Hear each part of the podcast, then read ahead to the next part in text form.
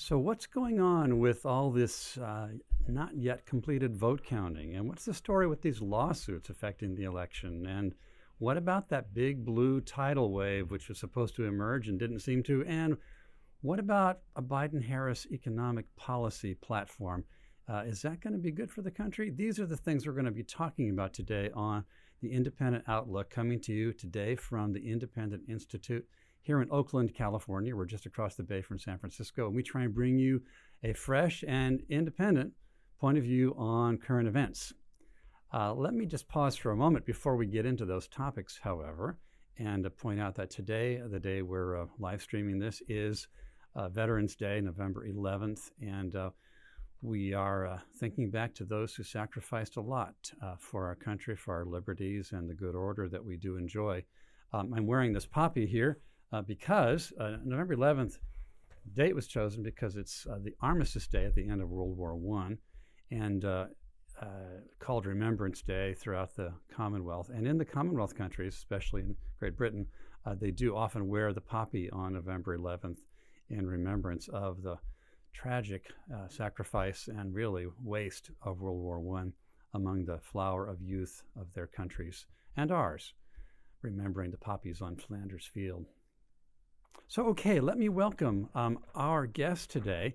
I am delighted to have two of my colleagues who are both affiliated with the Independent Institute. Let me first welcome uh, William J. Watkins Jr. Nice to have you, Bill.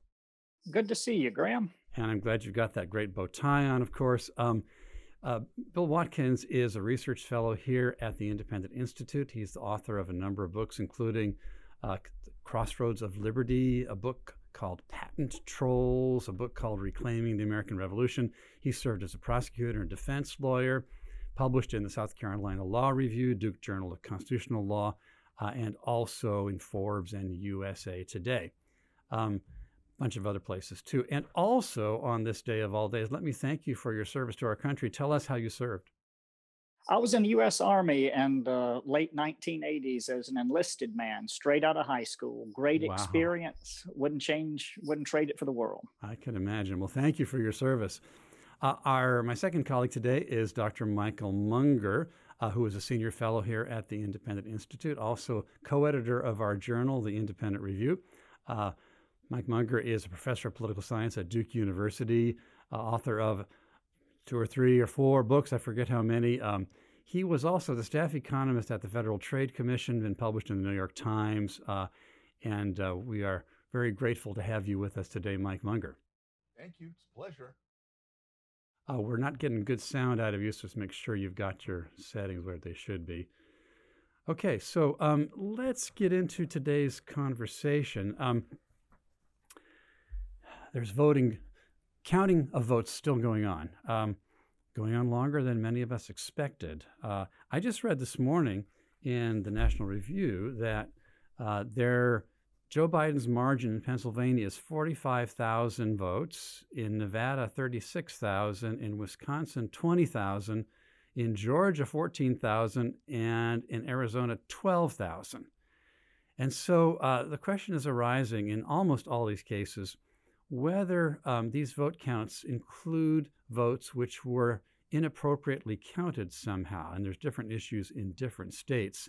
Um, of all these states, it kind of looks to me, uh, Bill Watkins, like uh, Pennsylvania and Georgia may be the places where the most likely turnarounds may be. Maybe also Arizona. Would you would you agree about that? Are those are Arizona, Georgia, and Pennsylvania the ones most likely to be affected by uncertainties in this counting? No, I think you're absolutely right. We see recounts going on. We have some litigation pending, uh, even a case likely to be heard in the United States Supreme Court. Uh, so those are your big ticket states where we have issues. Now, in Georgia, with that, I think there's 14,149 vote margin for Joe Biden. I understand that uh, the Republican Secretary of State in Georgia has already announced uh, a recount intended. Um, I don't know either if you know the answer to this. I sure don't know. When they do these recounts, how often do they change the outcomes? The literature that I've read and seen is not very often. It's really a small percentage of votes that changes, uh, mm-hmm. nothing like the thousands that uh, Donald Trump would need uh, to flip some of those states. Mm-hmm. So we shouldn't hold out a lot of uh, expectation uh, that we aren't going to see a Biden presidency because of recounts. Yeah, that does seem unlikely. Um, Arizona, there are some other issues there, but again, you'd, you'd have to like overcome the 12,813 vote margin to change Arizona. So the biggest issues that I find most legally fascinating are probably in Pennsylvania. Actually, there's 45,616 vote margin at present for Joe Biden, um, but there are legal challenges there. Um, I'm interested actually in some of the legality of that, Bill Watkins, even though I'm not really persuaded that it's going to turn turn anything around. But what's what's up in Pennsylvania legally with that vote count? Well, you're right. It might not turn things around, but it sure does open the door to see how sausage is made, and it's not a pretty thing. Uh, we see the Pennsylvania Supreme Court essentially rewriting a statute uh, to allow more time for mail in ballots uh, against what the legislature specifically uh, decreed election night, 8 p.m. All mail in ballots have to be in and received. Uh, if they're not, they shouldn't be counted. Uh, the court thought otherwise. You and, mean the Pennsylvania Supreme Court? Correct. The and how, how far how far in advance of the election did they make that decision? Oh, you know, this was back uh, a month or so before the election there, mm-hmm. um, maybe a month and a half at most. Um, and what's sad about that is they use the excuse of the COVID pandemic as a natural disaster, which gives them, they claim, authority under Pennsylvania's free election clause, which essentially says all elections should be free and fair. Mm-hmm. Well, they take that simple provision to give them the power to change the dates when ballots should be in, even though there's nothing keeping the state legislature from meeting, even though in March uh, and later this year, in the midst of COVID, understanding the pandemic, the legislature met and via political compromise specifically chose not to alter that deadline. Okay, but, well, the funny thing about this, you know, I, am I'm, I'm not a, a lawyer, um, and when I first heard about some of these issues, I said to myself, well, yeah, that's reasonable. I mean, yeah, wouldn't be nice to have extra time to get them in because everybody's sick and their grandma's coming down sick and stuff.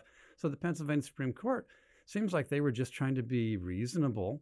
But you're not talking about whether it was or not was or was not a good idea to extend the time. You're talking about whether they had the authority to change the time. Isn't that the point? That is correct. We're not talking about whether it's good policy for the people in the U.S. Postal Service to have a little bit of extra time to get all the mail-in ballots. Because that just seems nice. Like, don't people want to be nice? That seems nice. Graham, you're just trolling. I know exactly. But from well, you're a political scientist, Mike Munger. I mean, that's a terrible thing to say. the the importance of having different functions between the judiciary and the legislature is important on some like high level, isn't it? Let me just ask you address that before we go back to the details. Well, there's also a hierarchy of division of of uh, powers and the separation of powers. And if there is anything that deserves deference from the judiciary, it's the time, place, and manner of elections. And so the Pennsylvania legislature made a decision. Now, I've had some arguments with my colleagues at Duke. That's probably hard for you to imagine, but my, my colleagues and I in the Duke Political Science Department have some disagreements about this. Their argument is yes, but that legislature is controlled by the Republicans. Well, there's nothing that says we should have st- substantial deference to the legislature unless it's controlled by the Republicans. And in that case, it's up to the judiciary. That would be a remarkable rule. So, but I, I actually think that's actually pretty close to where the Supreme Court came down was we cannot. So Bill said, wait, they looked at it in March. Yeah, but they're Republicans. And so we'll go and look at it. And then on the merits, the judiciary will make a decision on the merits given your trolling claim just now. Well, it would be nice. It would be nice. There's exactly. something wrong with you. So coming back to what Bill, what you were saying a minute ago, Bill, um, I kind of slid over it. I intended to come back to it. But you pointed out, and I think later the U.S. Supreme Court pointed out, that the Pennsylvania legislature, I think in March of 2020, after the pandemic was underway, actually had the opportunity to do something to make it easier for voting in a pandemic, and they explicitly, consciously chose not to. Is that what you said? No, that's absolutely right. They had set a deadline, which is reasonable on its face for election evening, 8 p.m., all ballots to be in. And they chose not to modify that because of COVID or any other concerns. Were they aware of the COVID problem at the time? Yes, sir, they were. We were in the midst of a global pandemic.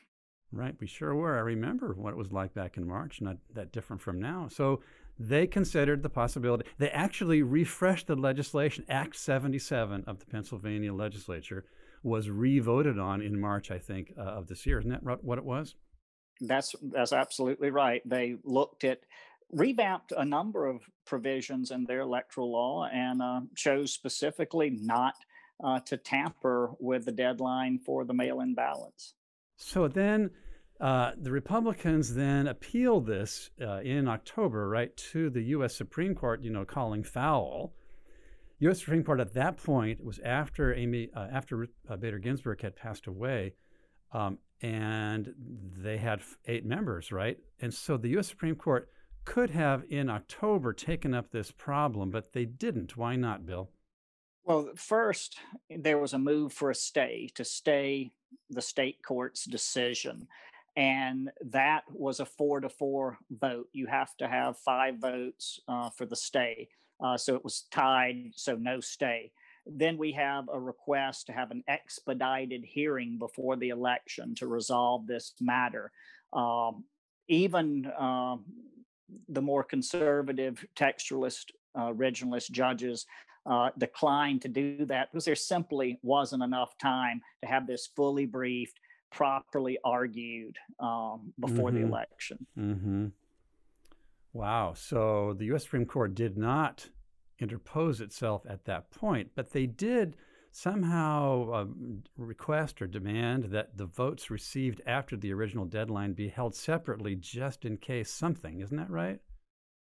No, that's correct. We have uh, three justices uh, indicate that they had serious questions about the legality of the Pennsylvania Supreme Court decision. They believe that it was likely counter to the federal constitution, which vests with the state legislatures.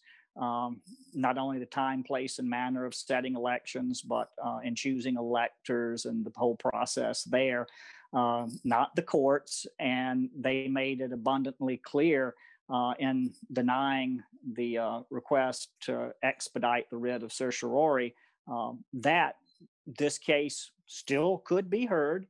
And just in case it was, let's segregate uh, mm-hmm. those ballots um, that came in late. And Graham, it's not only late ballots. The Pennsylvania Supreme Court also crafted a rule that, uh, let's say you can't uh, read the postmark and it's ineligible, uh, not legible um, unless you can show us by preponderance of the evidence that something's dirty with this ballot, we're going to count it. Uh, oh, just making. Up, even if it didn't have a postmark before election day? Correct. If it was smeared, altered, uh, whatever, absent. you have to. The, absent. The burden is on uh, the challenger uh, to show by a preponderance of the evidence that that's a bad vote, a that bad ballot. Wild. I mean, do either of you, uh, uh, Mike, do you have any idea how many ballots we're talking about here that are still potentially under contest through this particular Supreme Court potential case? Generally, the word for these is cured ballots, and there's yeah. a number of things that might have happened that where the ballot would normally be thrown out. It could be late, it could be not signed. So the it depends how many of those you count. My my impression is that the ones that arrived after 8 p.m uh, just those are a few thousand. So it's nowhere near the 40,000 or so that would be required. Right. If you look at all of the other ballots that have been cured, because uh, you can contact someone and said, look, you don't have your signature. Can you come down and sign it? Or can you email us a PDF with your signed affidavit? Mm-hmm. Then the number of cured ballots starts to get a bit larger. I'm afraid I don't know the number, but my mm-hmm. impression is it's not more than 5,000 total. So while this is an ah. interesting issue, as Bill said, uh, even if it's 5,000 and 90% of them are for Biden, it's not going to change the outcome if those are thrown out or if they're counted. Mm-hmm. Um, I, I wonder, when I'm thinking about this, whether the U.S. Supreme Court would decline to pick, take up the case now that they're fully staffed simply on the basis that it's unlikely to change the vote outcome. There seems to be a significant legal issue here. It'd be kind of nice to get it cleared up uh, in this particular case, but would they take it up since it's probably arithmetically moot? What do you think, Bill? It would be an, a nice dodge and would be within Chief Justice Roberts' character to try to keep the court from appearing partisan. And if they had to strike down um, this order of the Pennsylvania Supreme Court, even though it's clearly uh, judicial legislation, but because it wouldn't likely affect the outcome, yeah, you can see an easy dodge there that uh, let's move on to something else, uh, Roberts would say. Yeah, but I mean, the Supreme Court, from its vantage point, I mean, they're not vote counters. They they can't officially say that they know the arithmetic. So it seems like it would be kind of a know, weasel way out of it. Well, but, Roberts is a first class weasel, a highly educated one at that. Mike, I liked what you said a few minutes ago about cured votes because one of you said at the beginning of this that it's like, you know, we see how the sausage is made, and I'm thinking, okay, cured sausage. Maybe that's what's really going on. delicious. I have not made that connection. I'm going to use that. Thank you. Totally delicious. I can hardly wait to eat it. Um, I'm, I'm looking at uh, this wonderful blog post that uh, Bill Watkins actually posted on our Beacon website at independent.org. Uh, I encourage people to visit our website and see this piece and others related to it. But in your blog, you quoted from the order that Alito, Thomas, and Gorsuch assigned their name to before Barrett could do so. It says here, um, Although the court denies the motion to expedite, the petition for certiorari remains before us. And if it is granted, the case can then be decided under a shortened schedule. So, what could trigger them picking it up while it remains before them? Well, obviously, they could see this as a issue of constitutional and national importance that you cannot have state courts writing election law when the Constitution says state legislatures should do so. And what the really, I mean, it's indefensible what the Pennsylvania Supreme Court did, in my opinion. And we have a lot of talk in this election, and Biden talking about a commission to examine the court system. Uh, this is an example of the problem of judges making policy rather than leaving it to legislators to make policy. I mean, it is very clear if you look at the section one of Article two, and then uh, I think it's um, section four of Article one of the U.S. Constitution, which I have in my pocket, uh, that these determinations are reserved to the legislatures of states. Um, you know, as a political scientist and a, and a teacher, uh, uh Mike, um, it's really hard for ordinary people, and maybe for your students, to to really take seriously the kind of arguments that Bill has just made, because it just seems like you know it's reasonable people want well how can how do you as the teacher uh, enable students to understand the significance of these role and jurisdictional distinctions that the constitution makes actually so many of my students loathe trump so much and their complaint about trump is that he's been ignoring the constitution is that I can usually make a judo move and say, Well, you care so much about the Constitution. I think you're right. Fair enough we should the, the whole point is that we are ruled by laws not by people and so but then look at this that sometimes when you go up to a stoplight and it's red yeah. there's no cars coming the other way and you still have to sit there. That's I what sit the constitution there. i sit there. Well that's what the constitution means. Sometimes there's rules that are inconvenient and you think you know we could do something good. Well, yes, but you have to do it according to the process that the Constitution spells out, because otherwise you're just being ruled by mobs. So I, I don't know that that's persuasive, but I actually have found a number of students are more susceptible to that argument precisely because the criticism so much is that Trump has ignored the Constitution. Mm-hmm. Whether that's true or not, since they yeah, I'm wondering. It, yeah, they believe that though. That's how they feel. That, that well, it really makes them is. susceptible. Fair enough. Then let's take let's let, I, I will grant that. Now, what does the Constitution say about this?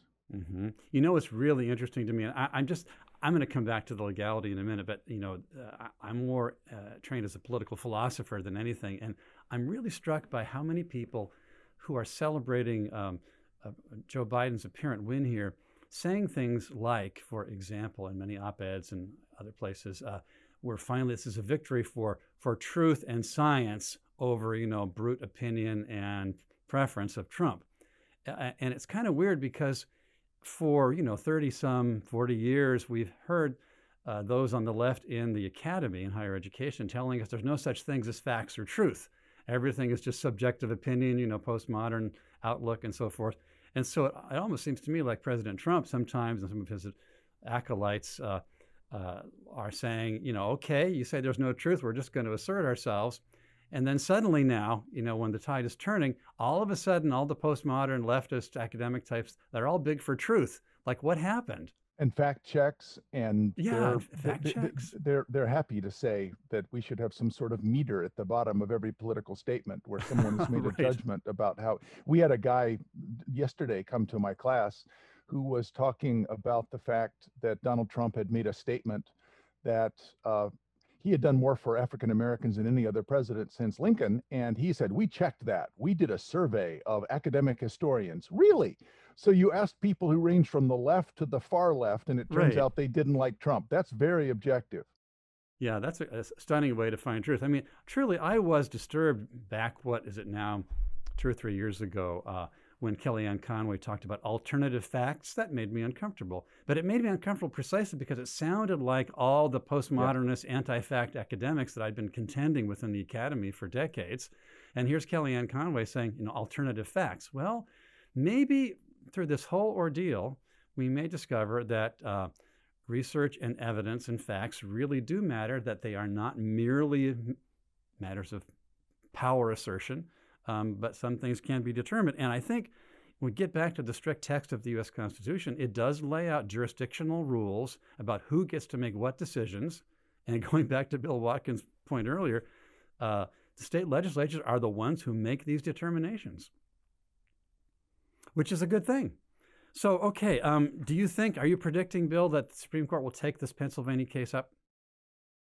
Yeah, I think it will. They would be hard pressed not to after the strong language of at least three justices, and you had four mm. uh, before Justice Barrett vote uh, for a stay. Uh, I think it would be likely that they would and uh, expedite uh, hearing on this thing um, before the end of the month. Yeah, yeah. It, it just seems like it's hard for me to imagine her not agreeing with Alito, Thomas, and Gorsuch, knowing what her judicial philosophy has been heretofore. So that does seem extremely likely.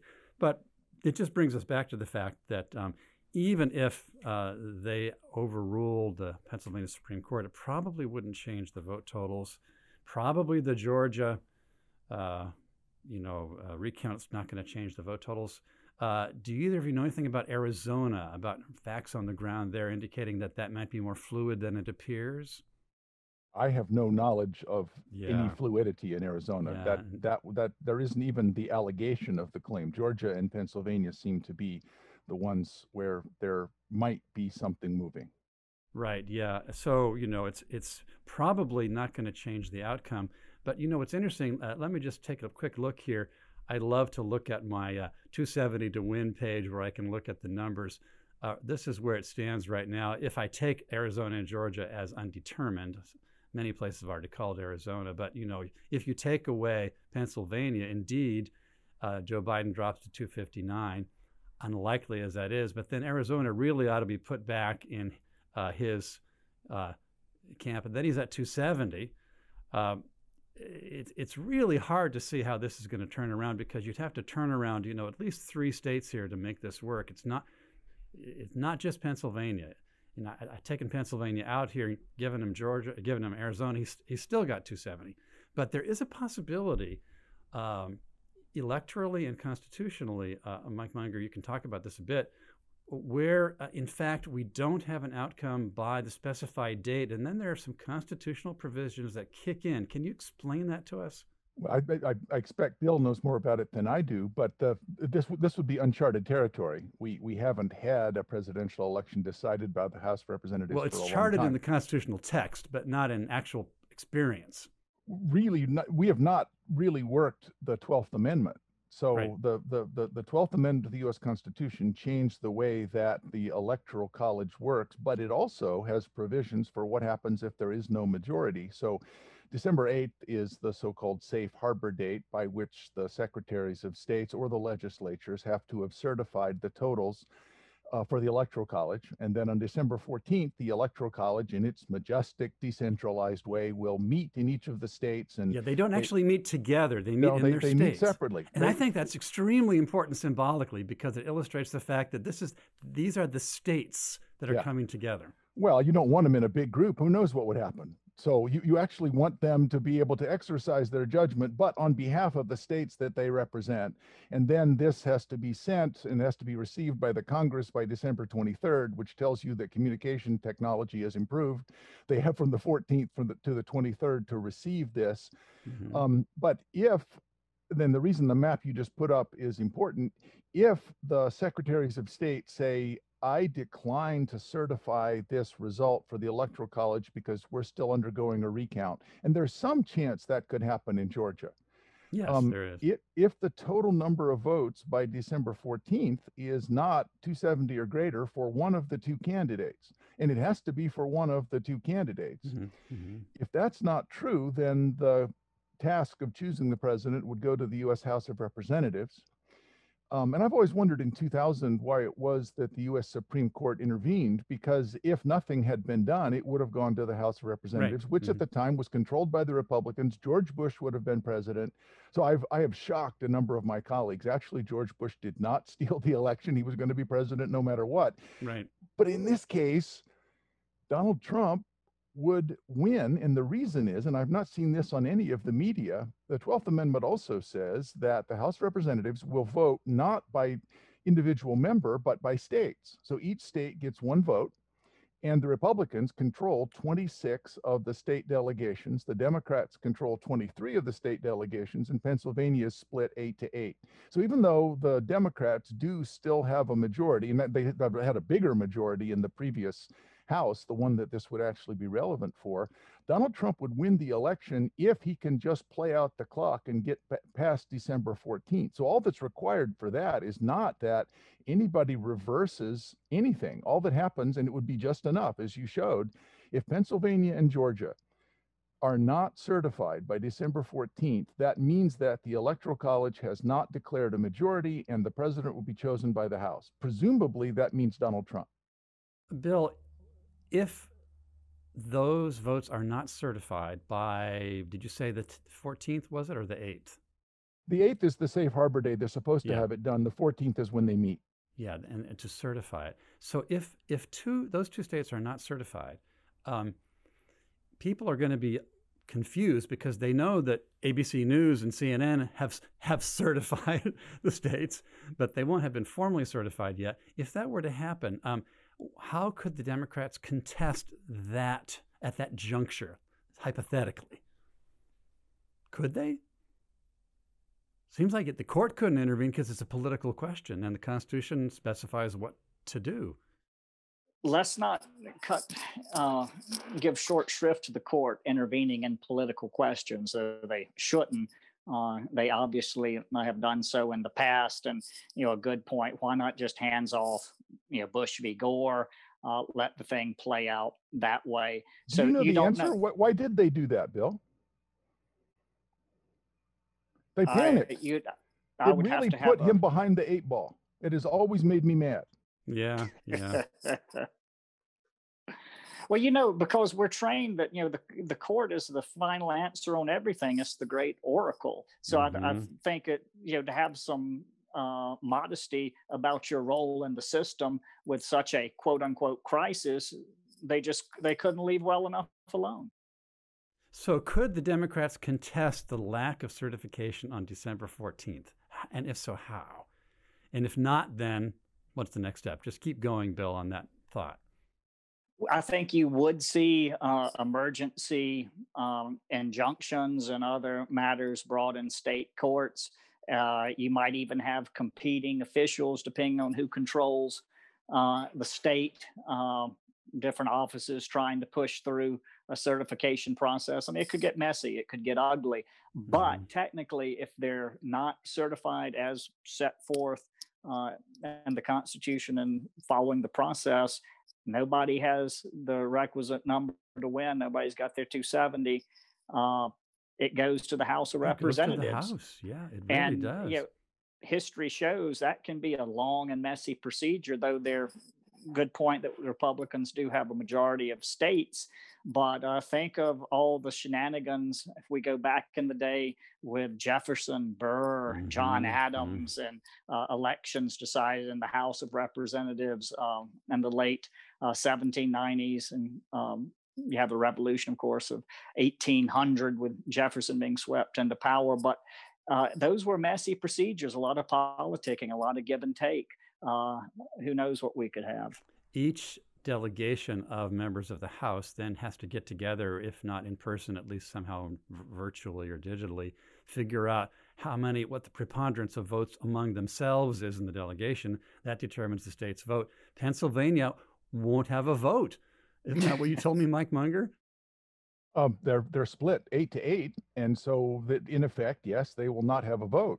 Um, it would what the Democrats would have to try to secure uh, before the 14th would be a, a, writ of mandamus. That is, they're trying to say the, the court will compel a state official to provide a particular document. So that's actually Marbury versus Madison. The, one of the very first decisions was an attempt to compel a state official to do their job and to, to provide a certification. And it, I think it's very unlikely that the court would be willing to do that because that the that really is transgressing the boundary in a way that would would be egregious. But it, it's certainly possible that but that's technically that's what they would have to do because the court could not well i don't know. The court can do what it wants.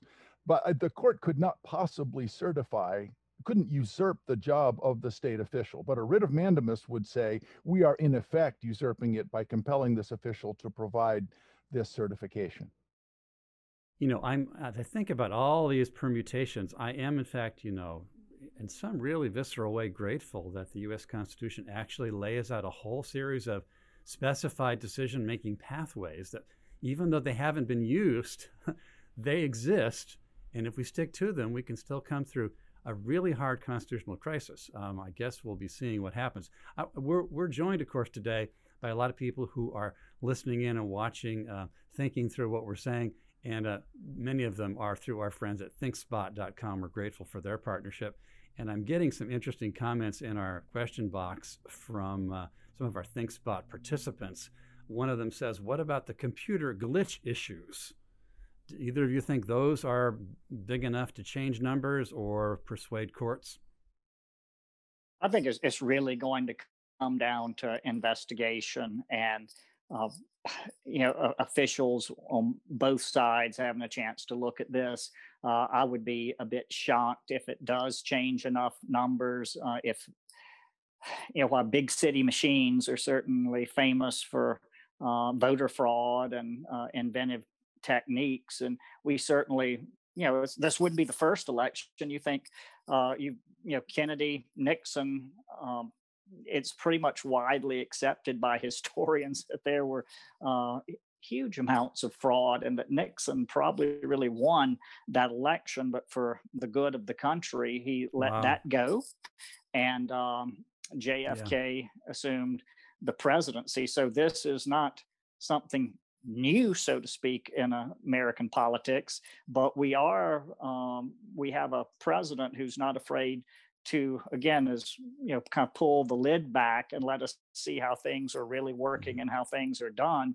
And it's ugly. It's scary. Uh, it causes us perhaps lose some faith uh, in our system uh, there. So uh, it's um, it's a different time in that respect. It's nice to be reminded that uh, Richard Nixon did have some virtues, and he did do that for the good of the country. Um, worth worth remembering. Okay, so um, unless you want to um, jump in there, Mike, I'm going to turn a corner. Okay. So uh, I was just reading in the Washington Post earlier today that uh, regarding the overall outcome of all the elections, and assuming Biden continues to hold this um, margin of election in the Electoral College, um, Joe Biden, it says, would, in the Post, would be the first Democratic president since Grover Cleveland in 1885 to take office with his party not in control of both chambers. Um, uh, Biden, says the Post, garnered a higher percentage of the popular vote, 50.8%, than any challenger to an incumbent since Franklin Roosevelt. But he also appears to have won the presidency with the weakest House coattails of any president since John F. Kennedy. So I was getting some data on this, and this this too was in uh, today's Washington Post. Very interesting. Uh, these these are the coattails. So not surprisingly, in 1932, Franklin Delano Roosevelt had the biggest coattails in the House. He pulled in a whole bunch of Democrats into the House of Representatives. You know, Harry S. Truman, it goes down. LBJ did pretty well. Uh, we get to George W. Bush. He didn't do real great. Um, H.W. Bush, a little worse. Donald J. Trump, a little worse. Uh, Bill Clinton did a little worse. And here's uh, Joe Biden. He had, except for the JFK election, which is here at the end, Joe Biden would have the weakest coattails ever.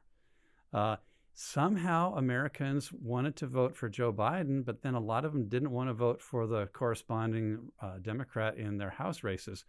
And when I look at, of course, this last column, JFK, if what you just said is accurate, um, which I have every reason to believe, probably that 1960 race maybe wasn't even won by JFK, and that's why he, he didn't have very good coattails. So, weakest coattails ever. Uh, what does this mean, do you think? You're a political science, Mike. Let's turn to you, scientist. I'll turn to you on that. Well, the, the definition of coattails that you're using is the US House, and that's fair enough. That is a commonly used one. There's a lot of questions in political science whether coattails are even a thing or it's just something that we can measure. And so we've named it, which is pretty common in political science, I'm afraid, that uh, naming something substitutes for defining it. If you name but it and give it numbers, then it's real. You can get journal article publications, and that's all that really matters. Um, across the board, Joe Biden underperformed compared to expectations. So one place that the polls did particularly badly, the polls were not that bad for um, Biden. If you think that the current results for the presidential race are going to stand up, they're they're actually fairly accurate. But the predictions about a blue wave didn't come through at all. So it seems that whatever else you think about Biden, many voters like Biden a whole lot more than they like Nancy Pelosi or than they whoever the local representative was running because the Republicans found it easy to associate House uh, candidates, Democratic House candidates, with AOC or people who were embracing socialism. And so one of the one of the interesting thing, the, most interesting state in terms of coattails, I think, is Florida. Uh, Florida was a disaster for the Democrats. And it turns out that if you say socialism a lot, people whose parents came from Cuba or Venezuela, or people who came from Venezuela, think, you know, I don't think so. I would prefer to have a, traditional sort of Republican candidate. In many cases, Latinos uh, are pretty conservative uh, socially.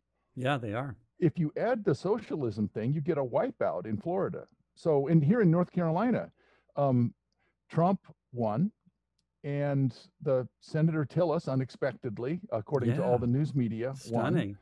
And North Carolina was widely predicted to have been a Democratic state. So the Biden was not able to deliver, or else Biden was able to deliver, but his uh, attractiveness was overcome by the tin-eared ineptitude of the House races that were based on the achievement of it. Well, here's the thing they assumed Donald Trump was so far to the right, they could optimize by going way out to the left and still winning. And Biden said, no, no, I'm going to try to run in the center. And Biden won. But if you, if you go out way to the left, guess what? The United States is mostly ruled by the center. It, it makes me wonder if, if there were a Republican candidate uh, without sort of the personal downsides of Donald Trump's style and so forth, but standing for all the same kind of propositions and policies, um, might have won. Might have won. No, I think you know, that's a good point right there. That, and looking to the next election, you know, I hate the term Trumpism um, because the ideas and the issues that he was willing to tackle that other um, neoconservative candidates were not uh, are still there. He did not invent them, no. but he was he was just independent enough with his fortune and his bullheadedness that uh, he was willing. Again, we might disagree with them on some issues, but he was willing to talk about America first and foreign policy, though has he really delivered? Not so much, though he hasn't started any new wars. I'll give him credit. Well, he got the Middle, Middle East on a whole new course toward potential, you know, rapprochement with Israel and the Arabs. No, he did that as well as you know, we might have different views on immigration, but he broke sort of the two-party monopoly on the standard line on immigration, as well as the two party monopoly on the standard line on trade that has existed since NAFTA. Again, we might disagree uh, with some of the directions that he wanted to go there, but he started addressing issues that people cared about. Uh, and resonated with working class people, with the average American in flyover country. And if we can somehow get a candidate, uh, again, you're right, who doesn't have the personal faults that uh, stays off Twitter, um, and you know many of the other just you know boorish things that Trump does, um, that could be a recipe for success. The recipe for disaster will be if the party thinks, ah, oh, let's go back to the days of Romney Ryan or um, oh, something yeah. like that. Mm-hmm. Yeah, that's that's really seems. I mean, the weird thing about Donald Trump, politically speaking, is that he had those. Uh, oh, to call them porcupine spikes sticking out of him, um, which was regrettable, perhaps in terms of his public appeal. But maybe if he if he wasn't so pugnacious, he wouldn't have been so bold on these policy issues. It would have been like all the other Republicans who were, didn't really want to stick their nose too far out of the usual groove the, the single biggest story here and the, the greatest overturning of the conventional wisdom is that this is just something that political Scientologists repeat to their students as if it were written on in stone. In a high turnout election, the Democrats will do well. No, this was a high turnout election, and the reason is people came out to vote for Donald Trump. So it may be that he is like a porcupine, but he did make people come and say, I'm going to vote for Donald Trump. So it was a high turnout election, and the Republicans did far better than expected. So a lot of my colleagues want to see Donald Trump as the cause. He is, in effect, he is something that many people care about. And it's not Trumpism, it is a kind of conservatism. Now, it's one that I'm not very comfortable with, but it's a kind of conservative. And we live in a democracy. In a democracy, people are going to find a representative who is able to represent their views. And the Democrats are just going to have to deal with that.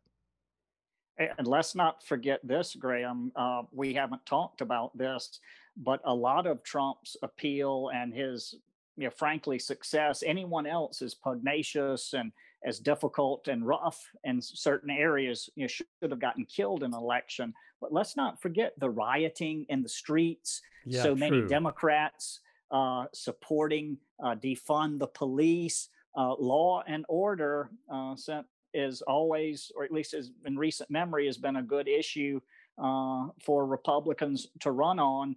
And you had people scared out there. Uh, you know, before the election, you've got stores boarding up, not because of right wing militias, but because of radical leftists in the street. Uh, the average American was scared and believed uh, at least Donald Trump would try to protect them, whereas Joe Biden and company will pat the Jacobins on the back. Mm-hmm. Yeah, I mean, you know, people have been saying that we need to distinguish between legitimate protest and violent looting, and I accept the distinction. However, in practice, it's been awfully hard to distinguish the one from the other, and Americans are just not keen on that. Moreover, there's a whole other dimension of this, which goes side by side with the looting and violence business, is that I think a lot of ordinary Americans just don't buy the woke agenda. They really don't buy this idea that there's this white privilege that everybody has, you know, even many Latinos are apparently guilty of. They don't really buy this idea that all men are pretty much, you know, horrible. Um, they just don't buy this idea that private property is horrible and that we need to have common ownership. They don't like these, you know, autonomous zones being thrown up in Seattle. Um, the whole woke agenda, uh, even if people believe in the value uh, of African American lives, which we all should do, they recognize Black Lives Matter as being something of an ideological slogan belonging to an organization. It just didn't appeal to the majority of Americans. And so much as they wanted someone other than Trump, uh, it's not surprising to me, given that cultural background, that the Republicans gained ground politically in the House and are holding on to the U.S. Senate. I mean, what a shock. And Trump increased his percentage and numbers among black voters and Hispanic voters when you've had mm-hmm. the media for four years trying to portray him as a racist and a Nazi. Uh, I think these you know conservative middle american folk who happen to be black or hispanic as you said say you know we're, we're not going to have any of this this is yeah. ridiculous um, you know they supported trump i saw in large numbers in large numbers yeah larger actually he gained ground among minority voters and particularly it was interesting when african american men um, he upped his uh, uh, percentage considerably and i think african american men are really important bellwether culturally for us because you know, they are, on the one hand, supposed to be on the side of progressive liberalism or socialism, but on the other hand, they're in the crosshairs of feminism and all sorts of other things that target them as men. And uh, it's interesting to see uh, that African American men have minds of their own and are not just going to be bullied into saying, you ain't black if you don't vote for me. And you could even go back to uh, some of, uh, you know, black statesmen's views on immigration. You know, Barbara Jordan, who would now uh, her calls for restriction, uh, which in her view was to help the American worker, both black and white. Uh, that would be seen as racist by the yeah. woke party now. But I think that resonates with a lot of you know working black people. Is again, we might uh, disagree with Trump on trade and certain issues, but those working class Americans see, hey, at least he's trying to keep jobs here and not send them to China, uh, and they pull the lever for him. Yeah, exactly. I'm glad. I appreciate the reminder. Barbara Jordan, a great congresswoman from Texas, a liberal Democrat icon, really of that era of leadership. Her views now would be derided as racist and fascist because she didn't want open borders. Uh, stunning change of attitudes in the Democratic Party. Okay, so a lot of people um, expected that Joe Biden would win because that's what the polls told us. And well, maybe he's just barely doing it in the Electoral College. Um, but they also thought that meant a mandate being given to all the policies that he and his party stood for. Um, I'm getting a great question here from one of our ThinkSpot participants. It's coming to me live here. Um, let me just read this to you guys and see what you think. Um, one of our friends uh, who's watching says, in terms of a mandate to govern, to what extent do you believe the discrepancies in election results will affect the Biden agenda, assuming he is elected president? Does this pose a threat to the Democratic Party's unity? Will moderate representatives and senators be less likely to side with the Biden agenda out of fear of losing reelection come the next, next election cycle? Very interesting. Any comments on that? Mandate.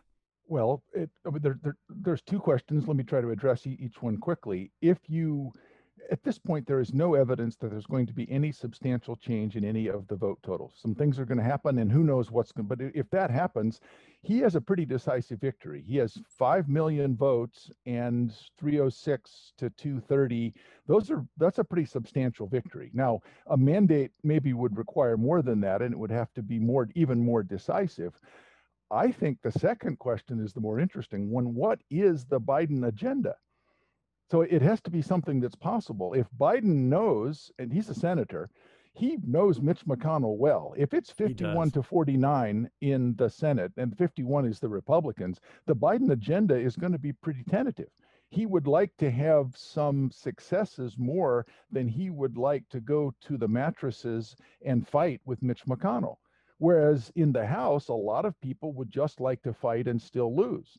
So we heard from Kamala Harris today about what the what what some Biden agenda, I guess it was yesterday, what some Biden agenda might be.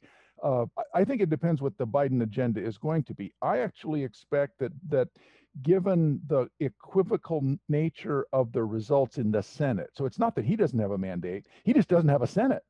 Right. Yeah, exactly. And, you know, it may be a, a great blessing to Joe Biden uh, if the Republicans maintain the Senate, because then he won't be obliged, politically speaking, in his own party to, to drift left. he'll tack to the center to get Republican votes, which means he'll be more popular. It sounds an awful lot like Bill Clinton. Bill Clinton, uh, you know, what a success for the Democratic Party running uh, in the center. Uh, some of his, you think of uh, things that he did well that appealed uh, to centrists, such as welfare reform there, uh, such as uh, a crime bill uh, to challenge the Which increasing Joe crime Biden rate. supported and now seems to disavow. Yeah, now it's a white supremacist crime bill, though it was a bipartisan, liberal, conservative. Everyone agreed that this was a good idea. Um, but you know, Biden is obviously capable of running to the center, uh, as he tried early on in the debates. Uh, to point out that he worked with, um, you know, back in the day with segregationist senators and still got good things through. Of course, Harris tried Oh, to that ha- was unforgivable. right but uh, the overall point is hey i can work with people and try to get uh, something good for the good of the country done even if i don't agree with them uh, that's joe biden's that's his heartland i think uh, and who knows he might even be somewhat successful if he can stick to that and not let the aocs of the world um, pull him to a new, green new deal and this that and the other Mike, will the Democratic Party go into civil war now? Well, uh, I'm also interested whether the Republican Party is going to go into civil war now. Oh, So- well, tell me about both. Well, my, my good friend Walter Block, uh, a couple of days ago, published a piece in the Wall Street Journal blaming the darned libertarians for costing Trump the election. And so there, there may be, and uh, uh, full disclosure, I am a libertarian. I ran for office this time as a libertarian and uh, didn't win as a libertarian. So I, I think that both the Democrats and the Republicans are going to see some reshuffling. And the battle for the soul of the Democratic Party is going to take place between the urban areas and a lot of the rural areas. Apparently, there was already a uh, conference call on when a number of people spilled the beans. It's supposed to be confidential, but with people yelling at each other about socialism and apparently sharp words were exchanged. That's hard to imagine, but sharp words were exchanged. So yes, there is there is real dissension within the Democrats, and some of it's about direction. So I think the whatever else you think of him, the good thing about Biden is that this the centrism is not an artifice. That's actually his instinct. And that was true of Clinton also. So, whatever you think of both of them, their instinct was to try to get legislation passed. And that, I think that Barack Obama was an incredibly bad president, not because of the things that he did that people disagree with, but his unwillingness even to try to get legislation passed, just to blame the Republicans and to go to make speeches to big crowds of adoring audiences. So, whatever else Biden does, he is not like that. Yeah, well, President Obama was a good talker, better talker than a lot of them. But reader. I, He was a good reader. he was a good reader. Yeah, but you know, I think I disagree with you about Joe Biden versus Bill Clinton. I think Bill Clinton's instincts were centrist. I think what I see with, with Joe Biden is ambiguity. Um, he may have had a centrist heart, you know, in previous decades, but I think that he has really succeeded uh, with getting the vice presidency in the first place and now running for office by being unclear uh, and being an empty vessel into which people could imagine pouring different things. I mean, he was for the Green New Deal and he was against the Green New Deal. I mean, which is it? He was he is against fracking. He's for fracking. He's he's putting all those fracking workers on the road to eventual unemployment, or he's not. Um, he he's trying to be anything because I think I'm not sure he has a centrist uh, instinct. I think he's just an empty vessel and depends on which way the wind is blowing. Well, Maybe that that's case, not fair. It, we'll we'll see. But if he is a pragmatist, then it is pragmatically true that he does not have the Senate. Yeah, right. Okay, so here's a question coming from one of our, our participants today, one of our viewers. What does a Biden presidency and a Republican Senate look like in terms of actionable policy? What are the executive orders on the table for Joe Biden, and should we be afraid of them? we should be afraid of executive power as exercised by a Biden administration as he appoints and rewards various minions and lefties out there with positions in government because we all know that um, though Congress is our legislature, most of what governs us day to day comes from the administrative state, from these Right. administrative agencies. Regrettably true. Regrettably true. and his power to appoint the heads of these agencies and uh, to continue to let the administrative state run loose uh, as Trump has not been able to tame it. And it's, you know, granted, that's quite a Herculean task for anyone, much less someone who can become easily distracted with things. Um, yeah, we do have reason to be concerned. President Trump tried to reverse DACA, which was just an executive order, and try as hard as he could. He just couldn't do it, even though it was only executive order. So I guess Joe Biden won't have to reverse that one. But what about looking further afield? Are we going to jump right back into an agreement with Iran? Well, you know, Joe Biden says he's going to jump back into several agreements. Uh, with uh, jump back into WHO, jump back in uh, to the Paris Accords on the climate. Um, I do think rather necessarily an agreement with Iran. I think you'll see more war hawks rattling sabers. Uh, we will likely see more American troops deployed uh, right. as we seek to rebuild the world in our image, which you know many hoped Trump could break us of that habit. At least he talked a good talk, but you know, unfortunately, he staffs his administration with war hawks and neoconservatives. Well, he didn't know who was who fair enough. He, uh, yeah, because he was out. He came from outside, and he didn't know who the Warhawks were. He just thought they were, you know, conservatives or something. But I mean, he was one of the few Republican candidates in our lifetime who talked like, uh, you know, a dove. No, he did, and he. I can remember him on the stage in the early debates, being the only one of all the Republican candidates to challenge the Iraq War and say what a horrible decision that was, and how it destabilized the entire region and made a mess. And no one else would raise their hand and uh, agree with him. Uh, he talked a good talk, and granted, I suppose because the neoconservatives have held these positions for so long and uh, the liberals that there's not exactly a, a deep bench to go to for uh, you know a paleo libertarian or paleo conservative uh, to put in some of these positions. Yeah, I mean, you know, going back to the Republican Party uh, contentions we were mentioning before, Mike, it'll be very interesting in these next four years to see how that sifts out amongst Republican candidates for president next time around, because there are some like Nikki Haley who really want to pick back up on uh, probably the George Bush agenda of assertion of power overseas, and others who, like Rand Paul, who really don't. Um, we should be watching with interest among the Republicans on that point. The Democrats seem less interesting on that point. Pretty much wherever they see an external crusade, they want to send in, you know, forces. As long as there's an international representation, exactly. and we and we mostly fund that that organization. Mm-hmm. Yeah, so true.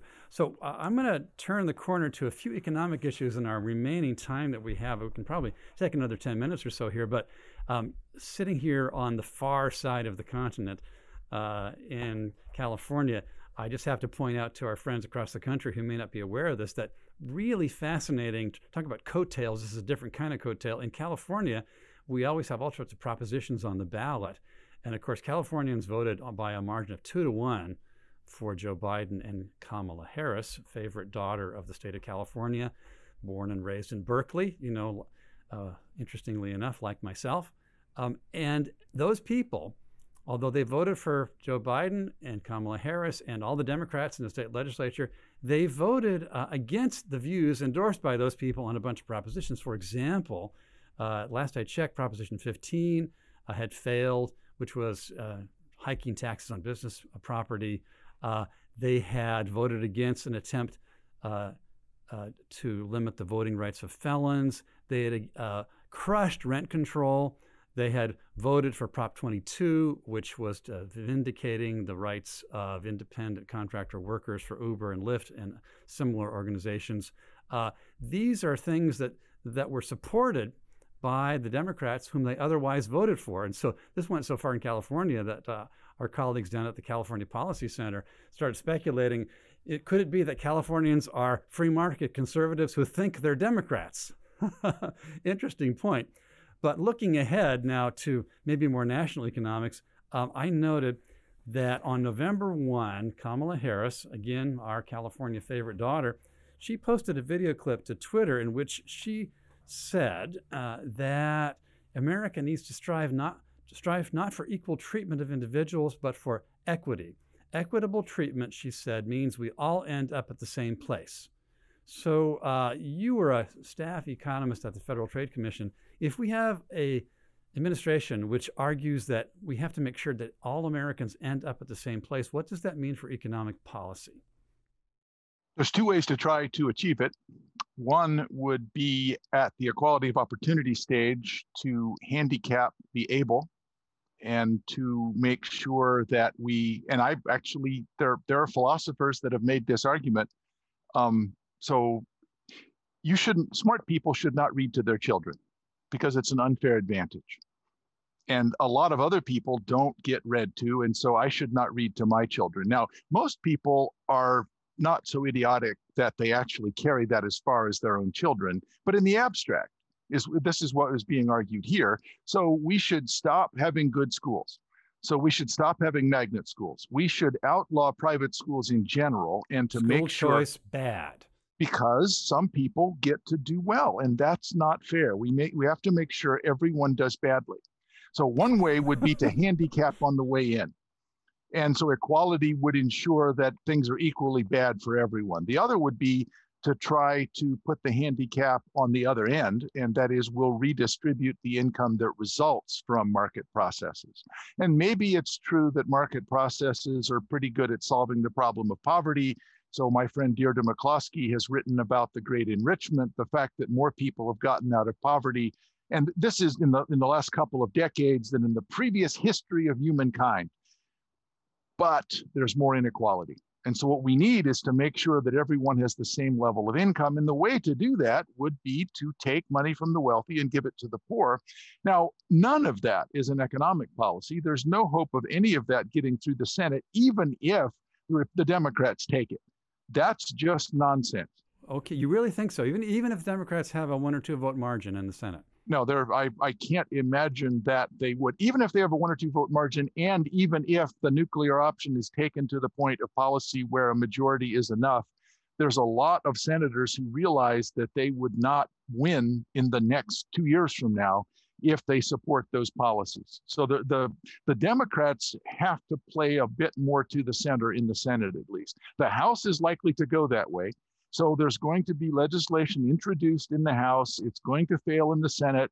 And Kamala Harris is going to try to talk it up. But I, I am not very concerned about that particular agenda being acted on. But it is remarkable that those were just code words.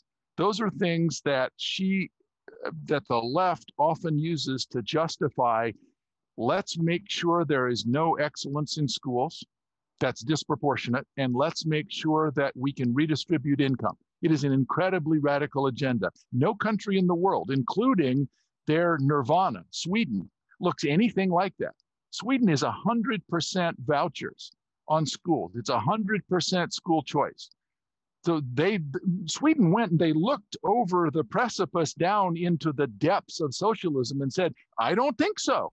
So in the 1990s they sold off all their state-owned enterprises in sweden now as a number of like the heritage index uh, shows sweden is one of the most capitalist countries in the world.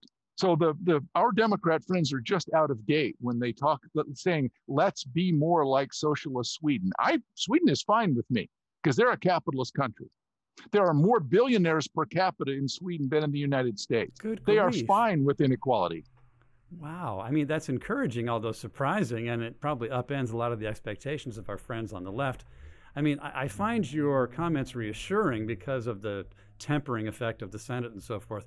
But I nevertheless find it stunning that we have a likely vice president who is actually mouthing nostrums that I'm not sure Democratic leaders have really been so bold about. Making everyone equal in outcomes and income is what she is espousing. And if you look at life expectancies, there's at least a 20% chance that 78 year old Joe Biden doesn't serve out his term. So right. we may have a president who espouses those things. We may well. Um, now, what's the?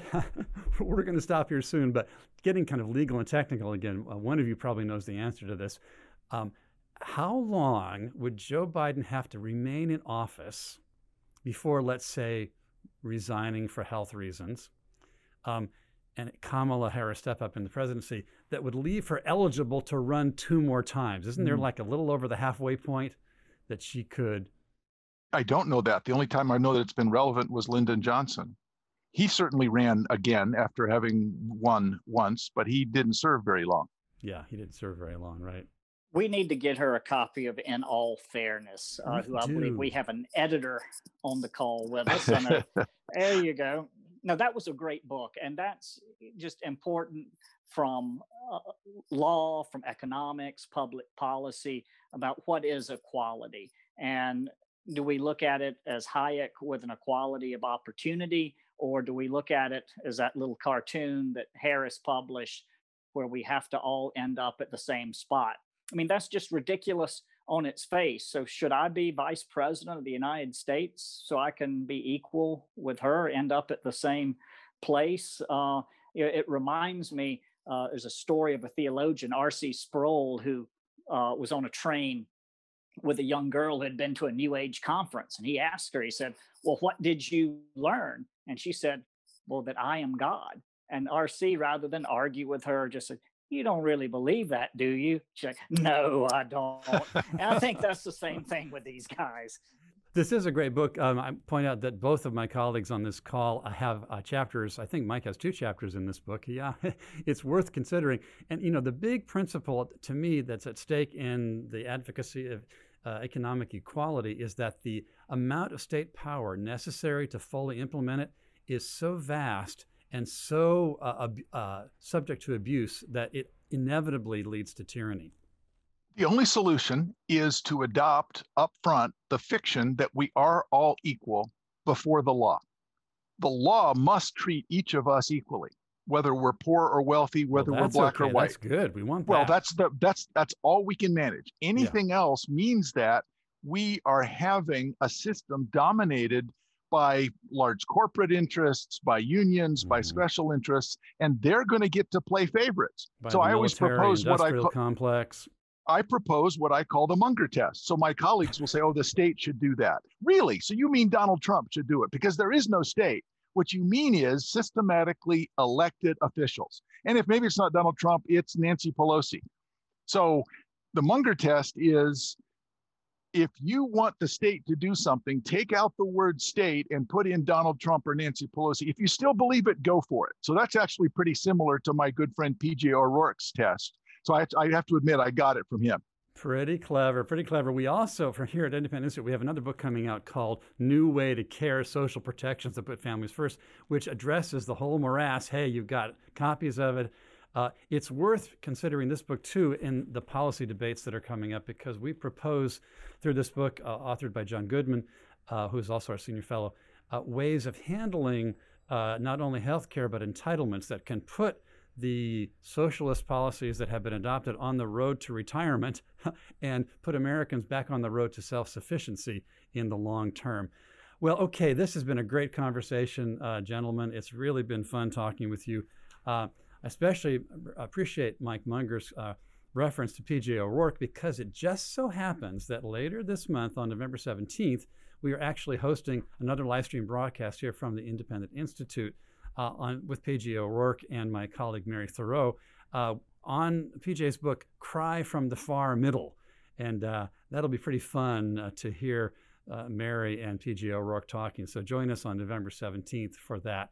Um, thanking all our friends around the country and even overseas who have joined us for this conversation today, including all of our friends on ThinkSpot.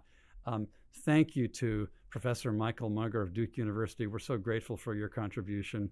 Thank And, you. uh, we hope that the Munger test gets wide use. and thank you to William J. Watkins Jr.